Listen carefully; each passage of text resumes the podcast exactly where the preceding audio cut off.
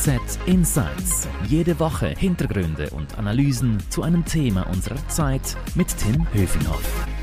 Hallo und herzlich willkommen. Ich begrüße meinen Kollegen von cash.ch, Manuel Boeck. Hallo Manuel. Hallo Tim. Unser Thema heute Rendite mit Weltraumaktien. SpaceX von Elon Musk und Blue Origin von Jeff Bezos, das sind ja Unternehmen und Akteure, die beim Wettrennen im All ganz vorne mit dabei sind. Manuel, du bist Investexperte bei cash.ch und die Erforschung des Weltraums und des Mars, das ist ja alles super aktuell, da tut sich unheimlich viel, da wollen auch Anleger mitmischen und nicht abseits stehen. Ist das denn ein lukratives Geschäft da oben im All?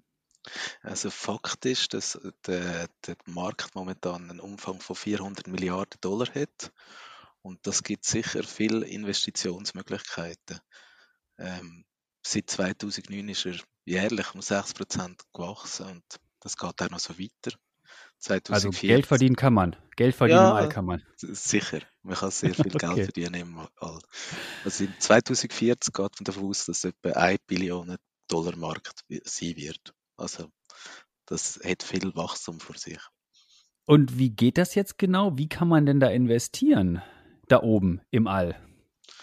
Ja, es gibt viele Unternehmen, wo, wo, wo in, diesem Geschäft tätig sind, sei, sei das als Zulieferbetrieb, ähm, als Satellitenhersteller, aber es gibt heutzutage sogar Unternehmen, die Tourismus ermöglichen, also Weltraumtourismus. Es gibt, es gibt ganz viele neue Gebiete, die sich da plötzlich auftun.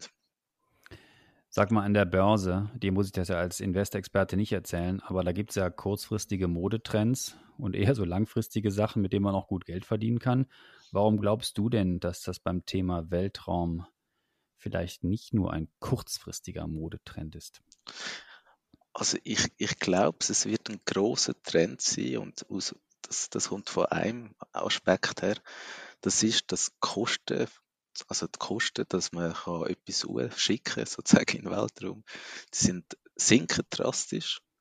Ähm, und Elon Musk ist da wieder mal ein sehr großer Vorreiter der eigentlich von Anfang an gesagt hat, dass man die Wiederverwendbarkeit von der gesamten Rakete muss erreichen muss.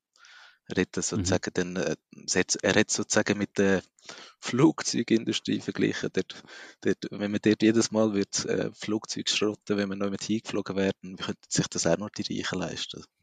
Das wäre das wär auch komisch, oder?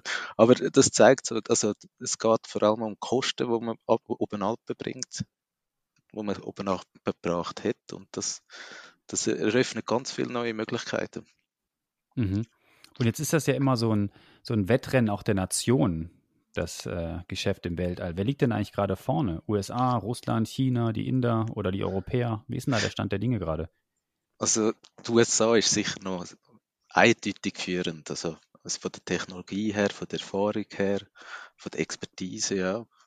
Auf all, in allen Facetten. Sie haben jetzt gerade das Fahrzeug gelandet auf dem, auf dem Mars, inklusive Helikopter. Sie werden dort austesten, ob man kann sozusagen in der Mars-Atmosphäre fliegen. Doch natürlich jetzt ähm, mit dem Aufstieg von China hat, haben natürlich auch die sehr große Ambitionen. Die haben jetzt gerade eine ein Sonde in der Mars-Umlaufbahn und mit der wollen sie dann im Frühling landen. Also die erste, die sie geschickt haben, die, die, mit der sind sie gescheitert. Das war eigentlich eine Schmach gewesen, weil die Inder haben es dann vorhin geschafft. Aber die, die wollen viel investieren. Und sie wollen jetzt in diesem Jahr oder nächstes Jahr anfangen mit einer eigenen Raumstation. Mit einer eigenen erdnahen Raumstation. Also da, da ist recht viel Bewegung drin. Das ist auch das Kräftemessen. Und schlussendlich, das darf man eben nie vergessen, es geht auch um militärische Vorherrschaft. Es geht um Spionagesatelliten, es geht um Satellitenbekämpfung im Endeffekt. Also da ist, es ist viel involviert, ja. Mhm. Und wenn wir über Promis sprechen, da sind wir natürlich ganz schnell bei Elon Musk und Jeff Bezos. Ähm, jetzt SpaceX ähm, oder das eben von Jeff Bezos finanzierte Blue Origin, die sind, wenn ich richtig informiert bin, ja nicht an der Börse gelistet. Das ist doch richtig, oder? Die sind ja nicht an der Börse. Nein, die sind leider nicht an der Börse. Da kann man noch nicht investieren darin als Privatanleger. Ist eigentlich sehr schade, weil, weil das, das sind Unternehmen, die extrem, also extrem erfolgreich sind und ähm, extrem gute Technologie entwickelt haben. Aber vielleicht ändert sich das in naher Zukunft, in, insbesondere bei SpaceX. Aber es gab ja Berichte, dass das schon bald passieren könnte. Ja, also es, bei ihnen geht es vor allem darum, dass sie wollen ihres, ihres eine Geschäftsfeld möchten an die Börse bringen. Das heißt Starlink, der geht um eine Satellitenkonstellation, vielleicht hast du auch schon davon gehört, wo, wo es ganz unzählige Satelliten in, in, in Orbit schicken, die nachher sozusagen Internet in jede Ecke der Welt soll bringen. Du wirst lachen. Ich habe nicht nur davon gehört, ich habe es sogar schon gesehen. Ich habe mal mit den Kindern abends im Dunkeln im Garten gesessen und habe auf den Himmel geguckt und plötzlich sah ich es an uns vorbeirauschen und ich habe gedacht, ich träume. Ich habe es immer nur im Internet gelesen und plötzlich sehe ich diese, ich weiß nicht, wie viele das waren, acht oder neun Kugeln da hintereinander herfliegen. Ich wusste das gar nicht, dass man das an dem Tag in der Schweiz sehen kann. War völlig fasziniert. Also ich habe nicht nur von gelesen, ich habe es wirklich mal gesehen. Es gibt es wirklich. Es ist kein, äh, keine komische Geschichte. Aber erzähl ruhig weiter. Sorry, ich habe dich unterbrochen. Genau, also und das, das also der Dienst, die Dienstleistung Leistung wird sogar jetzt schon angeboten. Also es ist, es ist noch nicht im äh, offiziellen Status, es ist, glaube ich, im Beta-Status und, und das, im Endeffekt wird das vielleicht auch in ab, ab ein paar Jahren auch ein Problem gewesen für die normalen Telekommunikationsanbieter, wenn plötzlich mhm. andere da einsteigen im Internetgeschäft. Mhm. Aber jetzt mal, jetzt mal, wie, wo kann ich denn jetzt mein Geld anlegen? Also wenn, wenn ich jetzt bei den Herren Bezos und Musk vielleicht noch ein bisschen warten muss, welche Möglichkeiten gibt es denn jetzt für mich als Privatanleger im Weltraum zu investieren? Da gibt es Beispiel Virgin Galactic, das ist äh, das Unternehmen von Richard Branson. Ähm, die haben jetzt vor, dass sie wollen Touristen ins All, rein, ins All bringen und damit Geld verdienen. Die sind auch schon der Börse gelistet. Aber bis, ich muss einfach sagen, das ist eine sehr spekulative Aktie, weil bis jetzt haben sie noch keine Touristen ins All gebracht. Sie sind immer noch in der Testphase. Und ja, es, es, es, es müssen halt irgendwann müssen den Resultat her. Aber mhm. Anleger, wo, gesagt, ja. ja. Anleger, die beim IPO eingestiegen sind, die die haben trotz, dem, trotz der Korrektur im, im Februar und im März haben die mehr als 50% Rendite eingefahren. Okay, ja. nicht schlecht. Aber wenn ich mir den Kurs anschaue von der Aktie, schon sehr volatil, oder? Das ist extrem volatil, ja. Und sie haben halt auch den Vorteil gehabt, dass sie echt äh, die erste reine Weltraumaktie sind, wo, wo, wo so einen Service bietet. Genau.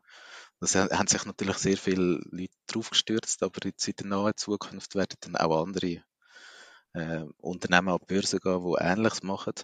Und dann wird sich dann das herausstellen, wer, wer da mehr Auf Aufmerksamkeit bekommt. Und wenn ich jetzt ein Privatanleger bin, der vielleicht nicht so Lust auf Bitcoin hat, weil er denkt, Mensch, da ist schon die, die Reise abgefahren und da werde ich nicht mehr reich und Virgin Galactic ist auch vielleicht nicht so das Unternehmen, wo ich investieren will, was gibt es denn da noch für Möglichkeiten? Also ich finde Maxer Technologies finde ich ein sehr, sehr interessantes Unternehmen. Die Wie heißen die? Maxa oder Maxa Maxar. oder Maxar. Maxa, Maxa Genau. Technologies. Nie Genau. gehört. Was machen die?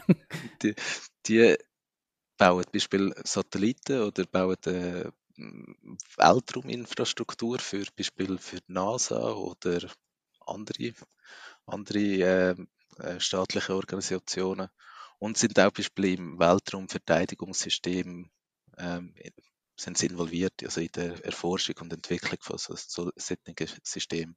Und das ist natürlich, sie sind führend technologisch und sie, sie haben sich etabliert. Und das ist jetzt ein Name, den ich, den ich sehr interessant finde, wo sich Mhm. ein Anleger zum Beispiel Weiss könnte anschauen Okay, und gibt es noch andere Beispiele? ähm, Jetzt aus Europa gibt es eins aus Deutschland, das heißt Minaric. Die entwickeln Produkte für die Laserkommunikation. Ähm, dort geht es darum, dass sozusagen die ähm, Kommunikation zw- zwischen den Satelliten sollen, ähm, soll hergestellt werden.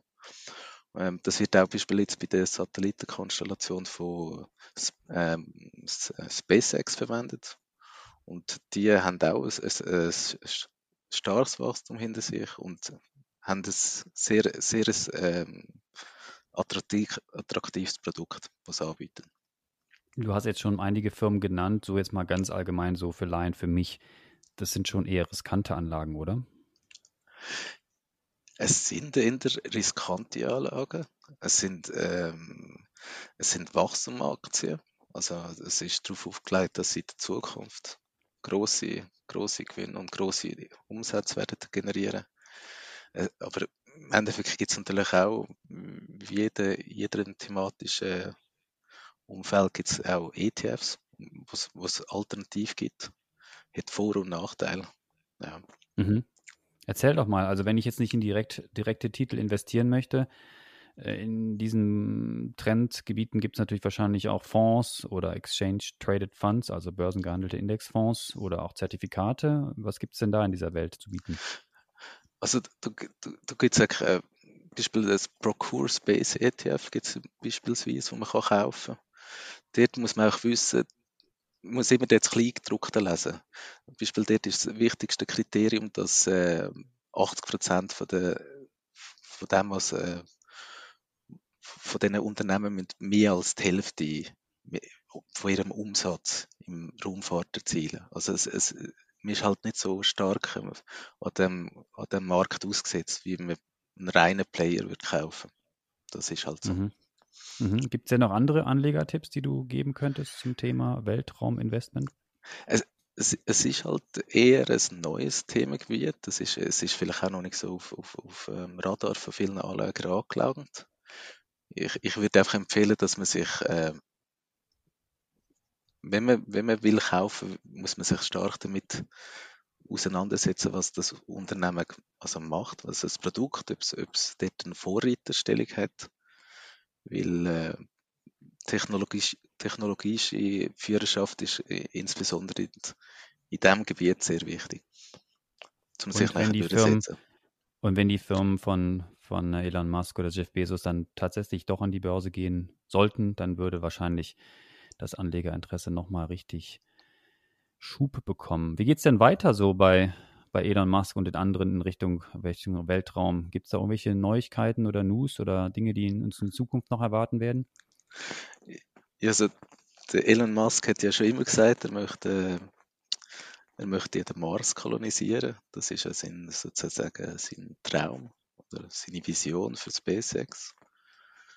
Und ja, er möchte auch dorthin fliegen und er hat auch schon gesagt, er möchte auch dort sterben. also, also es wird spannend bleiben.